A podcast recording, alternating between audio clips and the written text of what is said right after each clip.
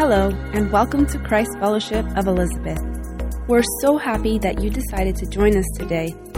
This is the teaching podcast from our Sunday worship service, recorded at the Liberty Center in Elizabeth, New Jersey. Our goal as a church is to love God, make disciples, and change the world. We hope that this message inspires you and helps to lead you deeper in your relationship with Jesus. Enjoy!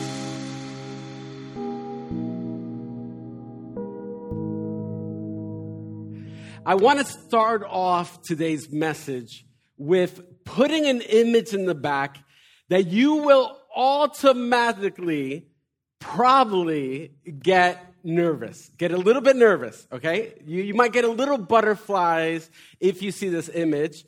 The image is this. Anyone nervous right now? All right? I, I have to confess, Every time I go to the eye doctor and I check my eyes, I get nervous. When I see this sign, I get nervous and I try to memorize. I'm like, man, I gotta remember these lines. I, I feel like, I feel like it's a test. I don't want to fail. So it's like, I gotta remember the lines. But then I'm like, I'm not, I have to be 100% clear with what I see so that they can know where I'm at. But here, how many of you could relate? A little nervous? A little nervous? I know that I need my glasses if I'm going on a road trip, like I definitely need my glasses to be able to see signs because if not, I'm pulling up like right underneath the sign like this. I was like, ¿Dónde miramos aquí? You know, like that. But let's see real quick. Who could see the top letter? You could say it. You could say it. E. The next line. You, you guys are doing pretty good so far. Next line. I have to say, for those watching through the live stream, if you're bringing the laptop closer to you while we're going through this, that's cheating, okay? All right, the next line. Next line. Next line. Next line. I know some of you are like, man, but it's like for those that are sitting in the front row, it's like, you know, you have extra advantage. All right, next line.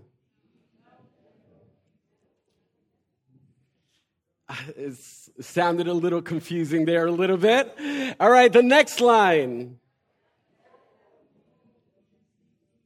How many of you gave up already? You just gave up. You're like, nah, I gave up after E. After E, I gave up. All right. How many of you could read the very last line?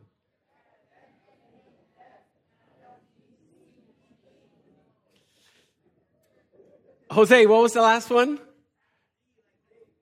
All right, yeah, Jose. Jose is no joke. So, guys, clap it up if you got the last line F D F L T C K D. If you got it, your vision is very good. Um, some of us, of course, we have assistance with glasses and contacts and different colored contacts and all this other stuff. We have our assistance to be able to see clearly. And of course, seeing clearly physically is very important to be able to be able to read signs, be able to drive, be able to get through life. But so many times we don't really focus on how we're doing seeing spiritually. Seeing spiritually is very important too, if not more important than seeing physically. And that's one of the things that we're going to be talking about here. Something that you might not know too is that, of course, we mentioned that some of us um, you know, like our vision might not be the best. In case you don't know, 30% are nearsighted. 30% of people are nearsighted. 50% are farsighted.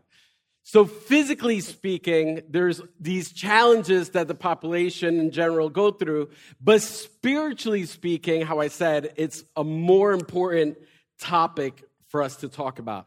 So as you know, we're going through the Bible this entire year. And just to go through it real quick, how many books are there in the Bible?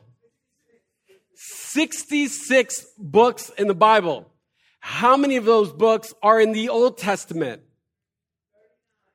Third, yo, Jose, you're on a roll today.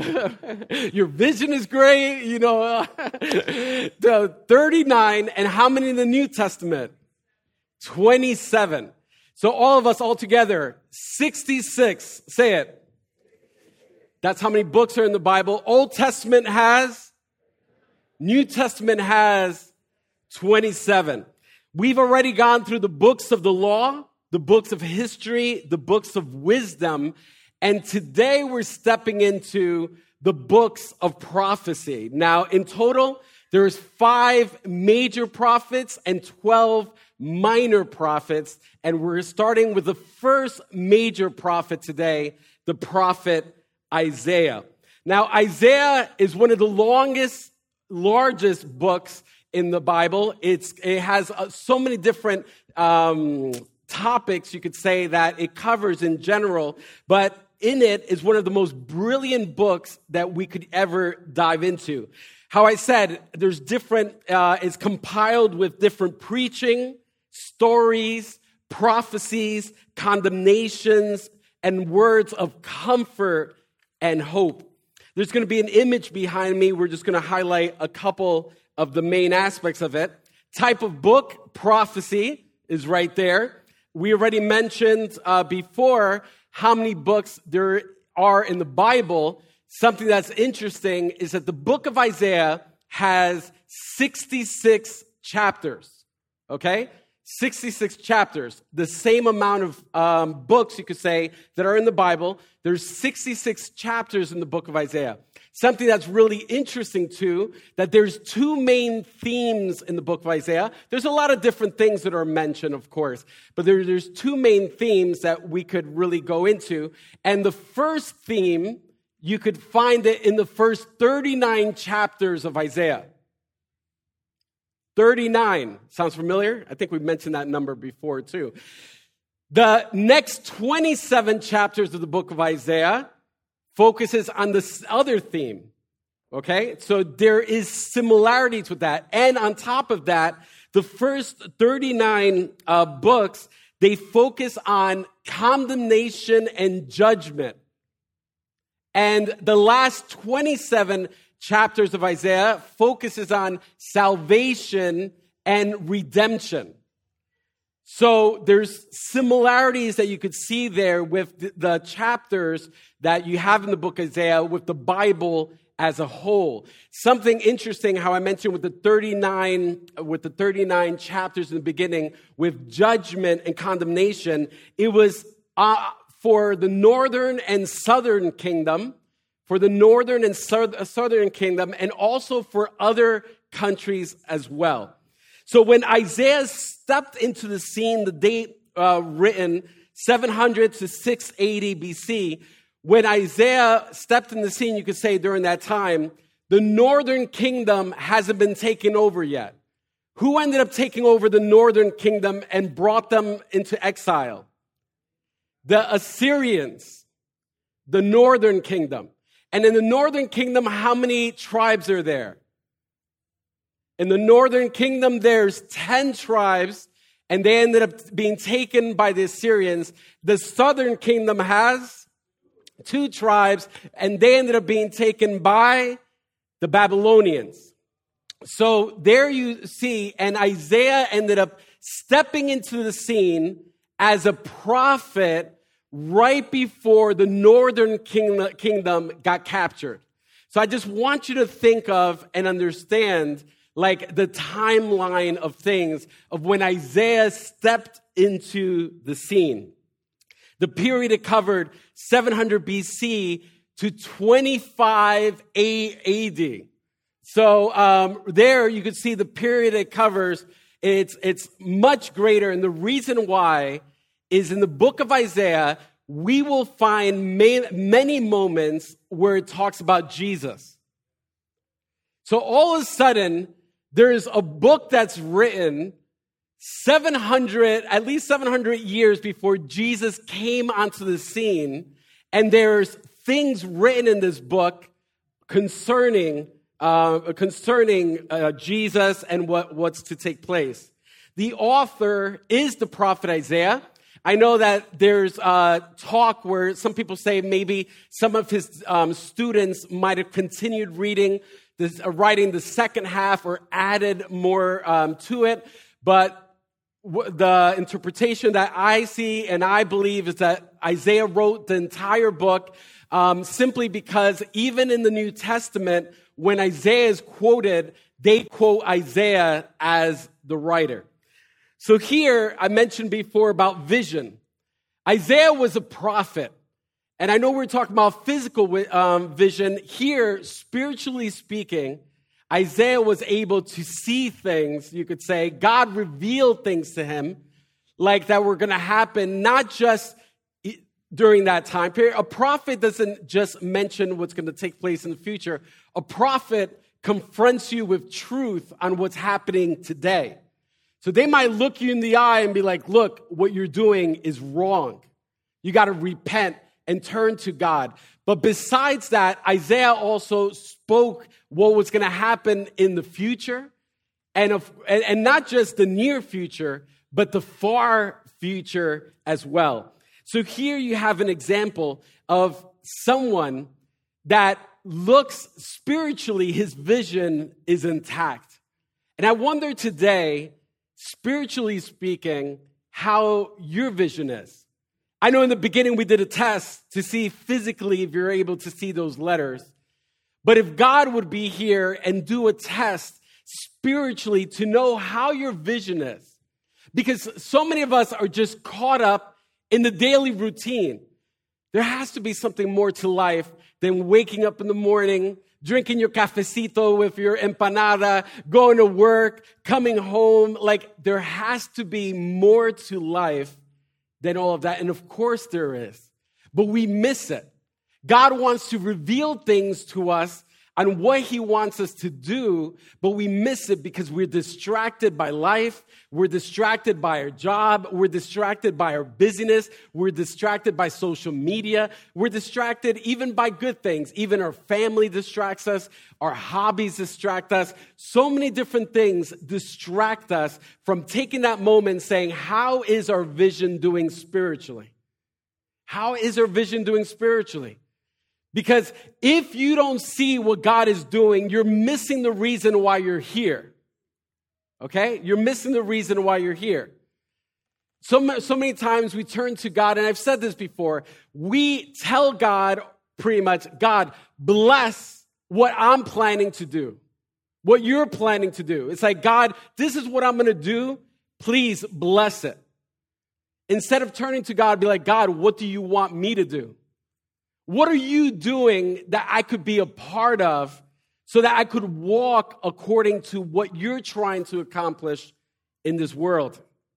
You know, it's amazing when God sees everything, He doesn't see things just in the moment, He sees the whole big picture. And if there's anyone that you would want to help guide you in your life, it should be God. In Isaiah chapter 46, verses 8 through 10, it says this it says, Remember this, keep it in mind, take it to heart, you rebels. Remember the former things, those of long ago. I am God, and there's no other. I am God, and there's none like me.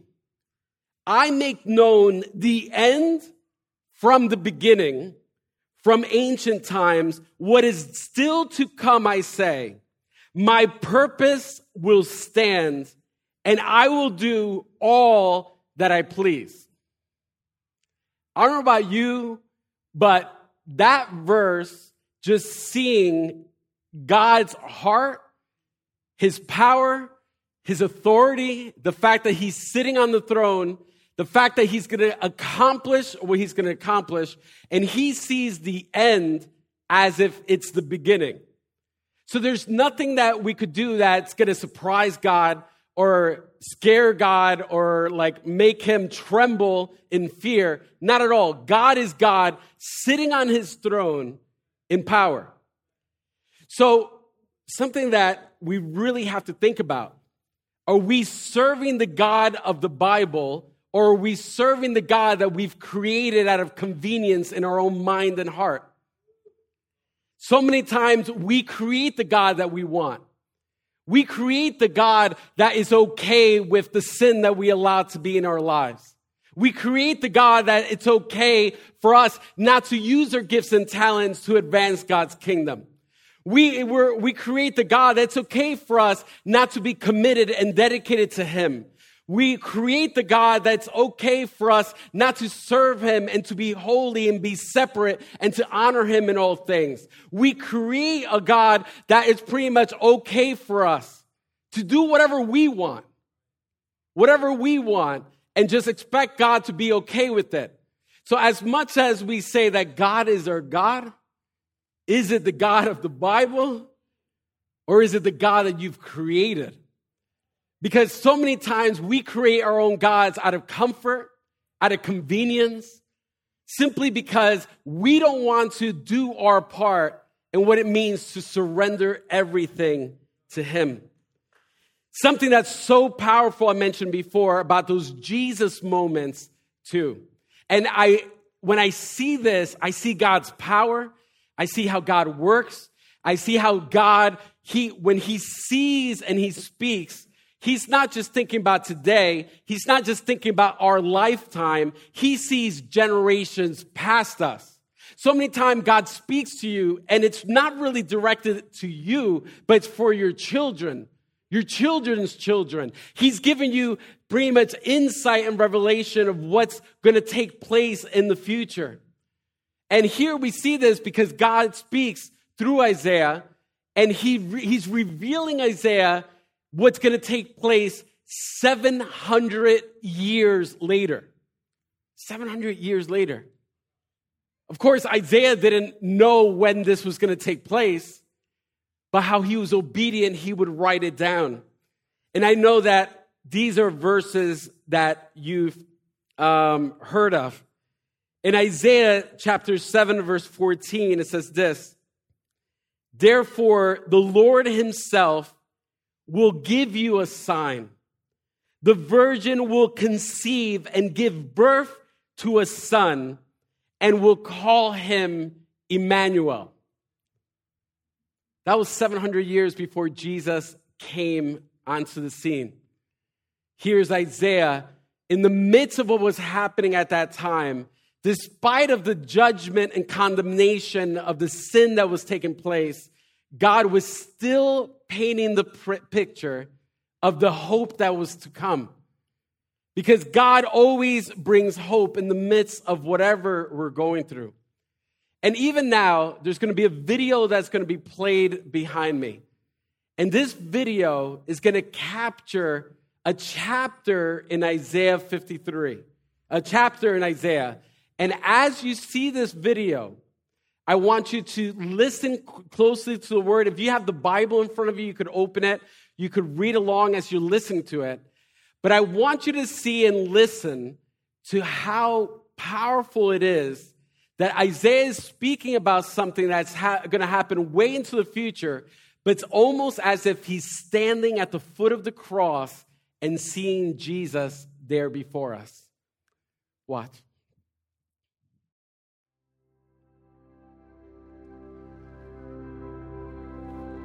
That's Isaiah 53. And when you hear that, who does it highlight? From the beginning to the end. And of course, it was more for you to listen and for you to read along if you had it in front of you. But it's crystal clear that Jesus is highlighted there in that whole chapter. So it, to me, it's so powerful to know this next principle. God always has a plan even when we can't see it. God always has a plan. Our problem is that we always want to know all the details, and sometimes He doesn't share with us all the details, but God always has a plan. For those of you that are parents, you don't give all the details to your children.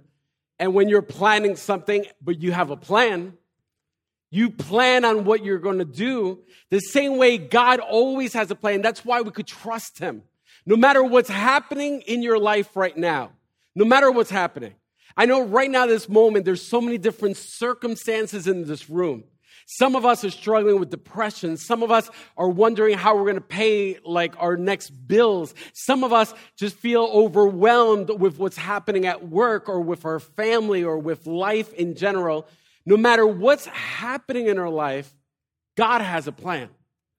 God has a plan. And it's one of those things are we going to trust Him? Trust Him. No matter the way that everything looks around you, no matter what the circumstances are, no matter what the voices are saying, no matter what the doctor has told you, no matter what everyone around you has been commenting, what is the voice that you're going to trust the most? Is it going to be God? Is it going to be God? Some of us in this room, we feel completely lonely. Like we might be married and feel lonely. You might be like living in a house with tons of family members, but still feel lonely. The reality is that we need to trust God in the middle of whatever we're going through with our lives. I'm going to tell you a little bit more about Isaiah, even though we don't know too much information about him. Here we have a book, a marvelous book that you see how God used them powerfully, but there's not too much information about Isaiah personally. Personally. His dad's name is mentioned, but we don't know anything about his dad. We don't know too much about Isaiah at all. All we do know is that he had connections. It's believed that he was part of the royal family because he had access to the kings. He was able to go and speak to the kings pretty much whenever he wanted to. And we already know that that's usually not what takes place. So we believe uh, pretty much that he was part of the royal family and that he had connections. He was pretty much able to speak to um, everyone. Also, we know through scripture that he pretty much uh, prophesied and ministered during four kings altogether. In total, about 50 years of ministry Isaiah had. And you know what's amazing for us to think about too? Is just the fact that even though we don't know much about Isaiah, the impact, the impact that Isaiah has had through being used by God has been eternal. Eternal. God has used them powerfully because he obeyed him, he followed him, and literally God used them in a way that even though how many generations past he lived, even today, here we are sharing the words that God revealed to him here in church, knowing that it's the word of God. I have news for all of us here, and it's not to make us sad in any way, shape, or form. But 200 years from now, if Jesus doesn't come back before then, we're not going to really, not too many people are going to be remembering us. That's just a reality. So 100 years from now, 200 years from now, we're not going to be in the thoughts and minds of people in general. We're going to be a distant memory, maybe a picture, and maybe stories told in the family. But that's pretty much it when it comes to the physical sense. But the eternal impact that you could have when you live for God and you obey God is going to be felt for generations to come and it's eternal, transforming lives even today. And I don't know about you, but I want to be remembered as in heaven, not because I know on earth I'll be forgotten on earth. Two, three hundred years, you know, it's, it's, it's you move on like in life and people forget. But the impact is the most important thing because here's Isaiah as a perfect example. We don't have details about Isaiah's life personally, but the impact that he's made is eternal. And I know deep down inside of each one of our hearts, we want to, we know life is short. We want to be used by God and create an impact that's going to be felt for generations to come. But the impact that's eternal is when you serve God and obey God and do what God's called you to do. That's the eternal impact. And each of each of us, God is calling us to be a part of what He is doing. Because God is writing His story. Even though the Bible's written, His story is still unfolding. His story is still unfolding. And we could be a part of His story. But so many times we want to create our own little stories, thinking that what we do away from God matters. But the reality is, in the end of the day, what matters most, and the only thing that's going to matter, is what we do for God and the impact that we have with Him as He uses us. Something, too, about Isaiah, and this is tradition. This is tradition. This isn't in the Bible. Is he? It's believed that he was martyred. He was killed. They pretty much took a tree that, uh, that was empty inside and put him in the tree, and they sawed him in half. That's the tradition says that. Something interesting about the book of Isaiah is the second most quoted book in the New Testament. 55 times is quoted in the New Testament, moments where Isaiah is mentioned. And I know you've read it. One of, uh, I'm going to mention two of them. John chapter 1, verses 23, referring to John the, ba- John the Baptist, it says here, um, uh, John replied in the words of Isaiah the prophet, I am the voice of the one calling in the wilderness, make straight the way for the Lord. Here it's quoting Isaiah 40, verse 3.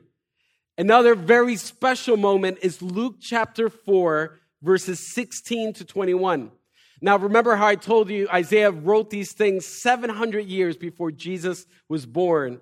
It says this He went to Nazareth where he had been brought up. And on the Sabbath day, he went into the synagogue as was his cu- custom, referring to Jesus. He stood up to read, and the scroll of the prophet Isaiah was handed to him. Unrolling it, he found the place where it said, The Spirit of the Lord is on me, because he has anointed me to proclaim good news to the poor. He has sent me to proclaim freedom for the prisoners and recovery of sight for the blind, to set the oppressed free, to proclaim the year of the Lord's favor. Now, something that's so powerful is what happened next. Then he rolled up the scroll, gave it back to the attendant, and sat down. Now, imagine if you could have been there at that moment just to hear this it says, the eyes, well, it says, the eyes of everyone in the synagogue were fastened on him. He began by saying to them, Today, this scripture is fulfilled in your hearing. Jesus finished reading Isaiah. It's from Isaiah chapter 61, a prophetic word about him, him standing and then reading Isaiah 61, then sitting down looking at everyone, everybody's staring at him, and he said, You know what, guys? Today, what the prophet said 700 years ago, it's come to fulfillment with what I'm doing right now. That's what Jesus said. And here, uh, the principle I want us to highlight is this God's word is alive and active yesterday, today, and forever. Yesterday, today, and forever. Now, I know if I would ask you that uh, uh, the question, how many of you want to hear from God? All, most of your hands want to go out. How many of you want to hear from God? You can raise your hand. A... All right, now imagine if tonight you hear from God the way Isaiah heard from God in Isaiah chapter 6. In Isaiah chapter 6, that's where we're going to go, verses 1 through 8, it says this In the year that King Uzziah died, this is the prophet Isaiah saying, I saw the Lord. And it's going to sound familiar because there's worship songs that we sing that's highlighted in some of these parts as well. It says, I saw the Lord high and exalted, seated on his throne. And I just want to pause real quick. It just mentioned that King Josiah died. Let me tell you, doesn't matter what happens on earth, nothing is going to stop or make God like surprise God or um, make God shake in his throne, like kind of like being nervous. Nothing at all. God is king on his throne, no matter what's happening in life and no matter what's happening in this world. So it says this. It says, high and exalted, seated on the throne, and the train of his robe filled the temple. Above him were seraphim, each with six wings. With two wings, they covered their faces, and with two, they covered their feet, and with two, they were flying. And they were calling to one another, Holy, holy, holy is the Lord Almighty. The whole earth is, fill, is full of his glory. So even right now, with everyone here, I want us in the count of three just to say that statement because you see that that statement is what is being heard in heaven, and we will be echoing what's being said in the throne room of heaven as we say it too. So right now in the count of three, one, two, three, holy, holy, holy is the Lord God Almighty. The whole earth is full of his glory. At the sound of their voices, the doorposts and thresholds shook and the temple was filled with smoke. Woe to me, I cry. I am ruined, for I'm a man of unclean lips, and I li- live among the people of unclean lips, and my eyes have seen the King, the Lord Almighty. At that moment, I, now mind you, Isaiah was a man of God. You know, he, he, you know, it's not like this isn't a person that, you know, it's like living, rejecting God, having his own way and stuff. He's a man of God, and he saw his sinfulness before God's presence. He's like, woe is me. Like, I cannot even be before you. And then here, he, he pretty much said, he pretty much said, I am ruined. I am ruined. And then starting in verse six, it says, Then one of the seraphim flew to me with a live coal in his hand which he had taken with tongs from the altar, the altar of sacrifice, the altar of the sacrifice that had to be made for our sins. With it, he touched my mouth and said, See, this has touched your lips. Your guilt is taken away and your sin is atoned for. Then I heard the voice of the Lord saying, Whom shall I send? Who will go for us? And then Isaiah said, Here I am, send me. That is probably one of the most powerful verses in the Bible, like when you just look at what's happening there. Here is a man of God coming before God's presence, realizing that he's ruined. It's like here, if you think you have it all together, that there's no sin in your life or this or that, or you could stand before God's presence, let me tell you, we're all sinful. We're all falling short and we all have to be under God's grace and his blood for forgiveness because we cannot stand before a holy God without Jesus' blood, without his forgiveness. It's impossible.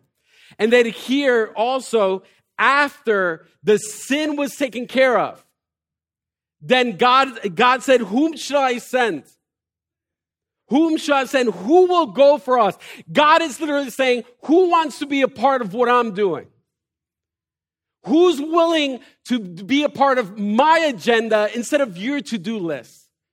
Instead of your agenda, what you want to get done, who wants to be a part of what heaven is doing? Because heaven has a plan. Heaven has a mission. Heaven is trying to accomplish things. Who will we send?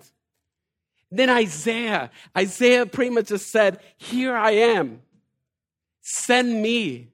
What a simple prayer. But let me tell you something. The book of Isaiah would have never been written if Isaiah would have said something different.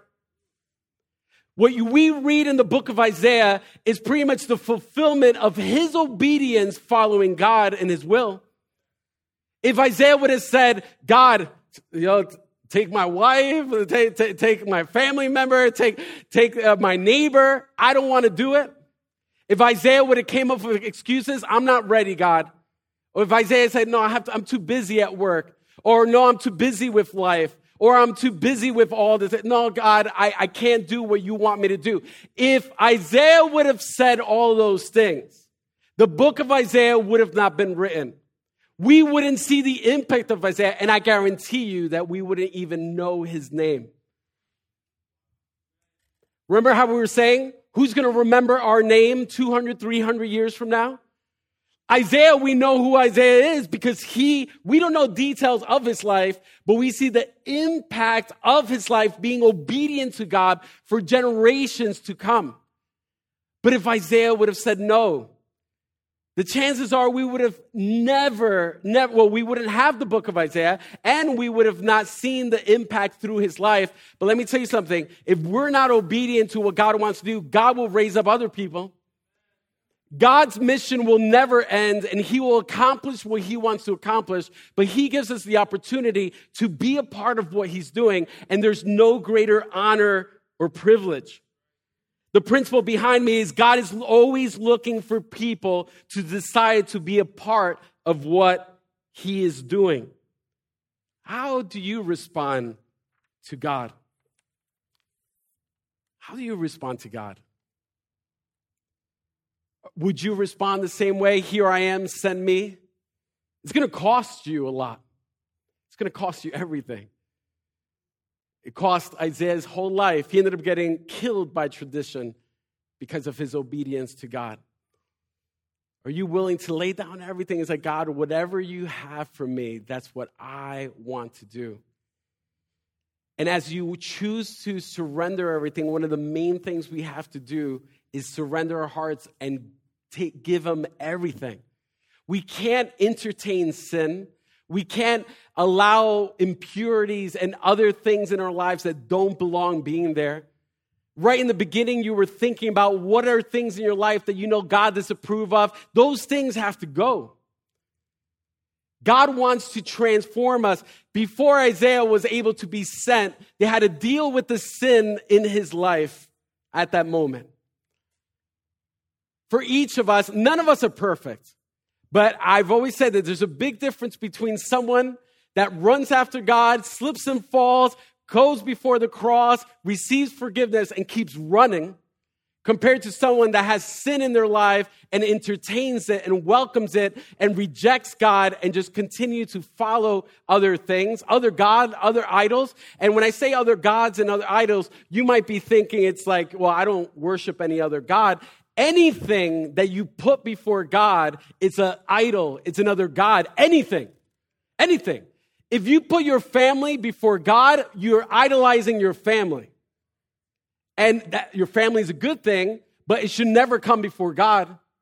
If you put your job before God, you've made your job an idol. If you put your career, your education before God, you put that as an idol. If you put a relationship before God, you put that as an idol. If you put your wife or your husband before God, you you're idolizing them. Whatever you do, material things, money, whatever you're chasing after, power, fame, whatever it is, whatever it is, anything that comes before God is an idol. Something, one of the major themes in the book of Isaiah. I told you the main two themes as the book is divided, but one of the another major theme is this: um, God. It's going to be a slide before me, uh, behind me. God will purify us from everything in our lives that He disapproves of. He'll purify us from everything in our lives that he disapproves of. And I'm just going to read two uh, more ver- verses from Isaiah. Isaiah chapter 1, verse 25, it says this I, I will turn my hand against you. On a side note, I never want God's hand to be against me. I, I could tolerate anyone else's hand to be against me, not God's hand to be against me. I will turn my hand against you. I will thoroughly purge away your dross and remove all of your impurities.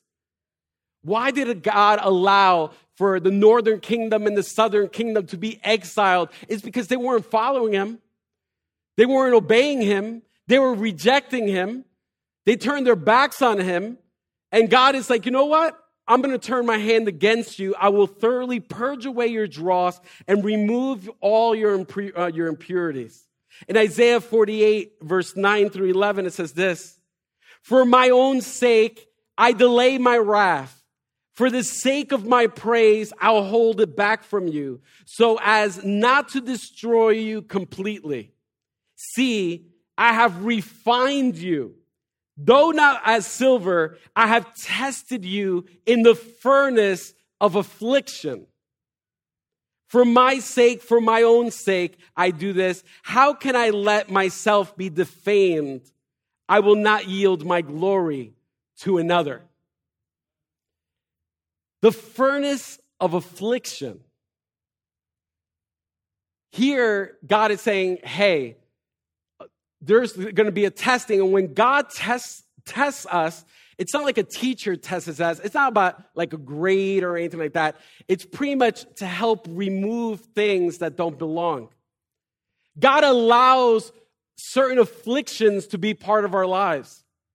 So many of us, whenever an afflict, some type of affliction happens to us, what's our first reaction? Be like, God, take away the affliction. And God is like, I put you in the furnace of affliction. I put you in this time period to take out the impurities, the things that need to change. There's certain things in your life that has to change. And sometimes we pray to God to remove things, but God has allowed it for specific reasons that we might not understand. And sometimes we're so, clo- um, so quick to blame the devil. Sometimes we're so quick to blame other people. But in reality, God has allowed it for a greater purpose. I know what you're thinking. You're like, well, Pastor Carlos, that's the Old Testament. That's Isaiah. That's, you know, we're under grace you know, we, you know, it's okay. You know, we could do whatever we want. You know, God, Jesus died on the cross. The blood forgive, uh, you know, like God forgives us.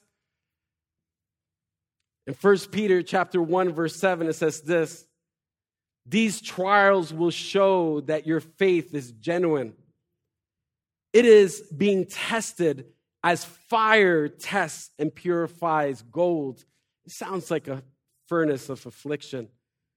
Though your faith is far more precious than mere gold. So when your faith remains strong through many trials, it will bring you much praise and glory and honor on the day when Jesus Christ is revealed to the whole world. In Matthew chapter 5, verse 8, it says this Jesus said this Blessed are the pure in heart, for they will see God. Blessed are the pure in heart. That word pure means to be refined and the impurities be taken away. That word pure means not to be mixed with things that don't belong. And here Jesus saying, you know what? Blessed are the pure in heart. Those that take away everything in their lives that don't belong. Those that have decided to allow me to be, to refine them, to take away the things that don't belong so that they could become more like me because they'll be able to see me. You want to see God more clearly? You want your vision spiritually to be intact and be able to see what God is doing in your life and what God is doing around you so you could hear his voice like never before. You need to remove the things that don't belong, remove the distractions, everything that you know that you've been entertaining, keeping that does not belong. Now there's going to be a song, a worship song that's going to be behind. And this is now your time period. This is your time period, almost how um, God said to Isaiah, you know, whom shall I send? You know, like, who's going to be there for me? It's your time period to come before God and tell God to refine you, to take away. The altar is going to be open. You could come forward, but this is between you and God. Don't worry about anyone else. Because one day you'll be standing before God and no one else will be side by side with you. You got to answer for yourself. Here, there's going to be the, the worship song, and there's going to also be some other Bible verses on the side that you could read as well.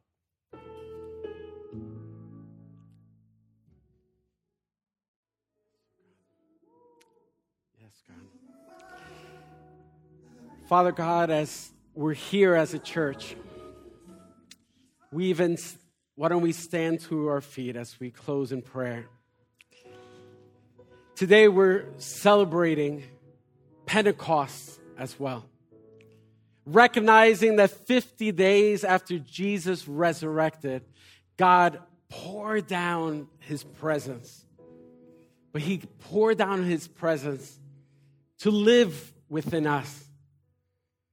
But we want to make sure that where God lives within our hearts and mind, it's a holy place, a purified place, a place that we don't allow anything that doesn't belong in.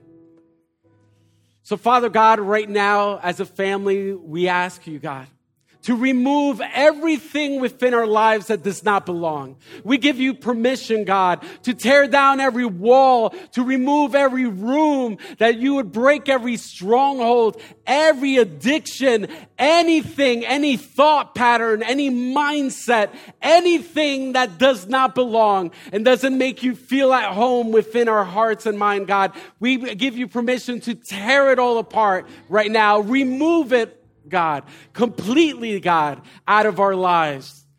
God, we just want to be a vessel for you. So even now, as we close this service, as our hands are lifted high in surrender, Holy Spirit, as we celebrate Pentecost, the day that you came and you pretty much were poured out in so many lives, God, we ask you that you would fill us afresh even at this moment, that your presence would saturate every single person here, God. As we hear your whisper, who whom shall we send? God, and as you hear the response saying, send me, God, I pray that you would pour your presence upon every single person, Lord God, setting them free, Lord God, delivering them, God, empowering them, God, giving them new vision, Lord God, so that spiritually they could see what you're doing, God. Reveal to them what you're doing in their lives, in their family, what you, the plans that you have for them, Lord God, that day, that today would be a day, God, of transformation. A day of transformation. That today we would draw the line on the sand and say that we're tired of playing games, that we're tired of pretty much chasing and following our version of you. But God, we want to follow you, God, the real God, the God that is expressed in the Bible, the God that we know from the Bible, God. God, we just surrender everything to you, God, knowing that you are the one that's going to take our lives. You're the one that's going to continue to write the story that you're doing. You're the one that's going to bring purpose and meaning to each one of us that literally our lives would be impacting others for generations to come, way beyond what we can live, simply because today we said, send me. So God, we just surrender everything in Jesus' name. And everyone said, amen, amen. God bless you. We love you very much. We'll see you this Wednesday for family night. God bless. Christ Fellowship of Elizabeth is a Christian community whose mission is to love God, make disciples, and change the world. You can learn all about us by visiting cfofelizabeth.com. We meet each Sunday at 10:30 a.m. at the Liberty Center in Elizabeth, as well as at various times throughout the week. If you'd like to see a video recording of the full worship service this teaching came from, you can watch on demand on our YouTube channel, and you can join us live online every week by visiting cfofelizabeth.live. We hope you enjoyed this week's message. Make sure you subscribe in Apple Podcast, Google Play, Spotify, or your favorite podcatcher so you never miss an episode. See you next time.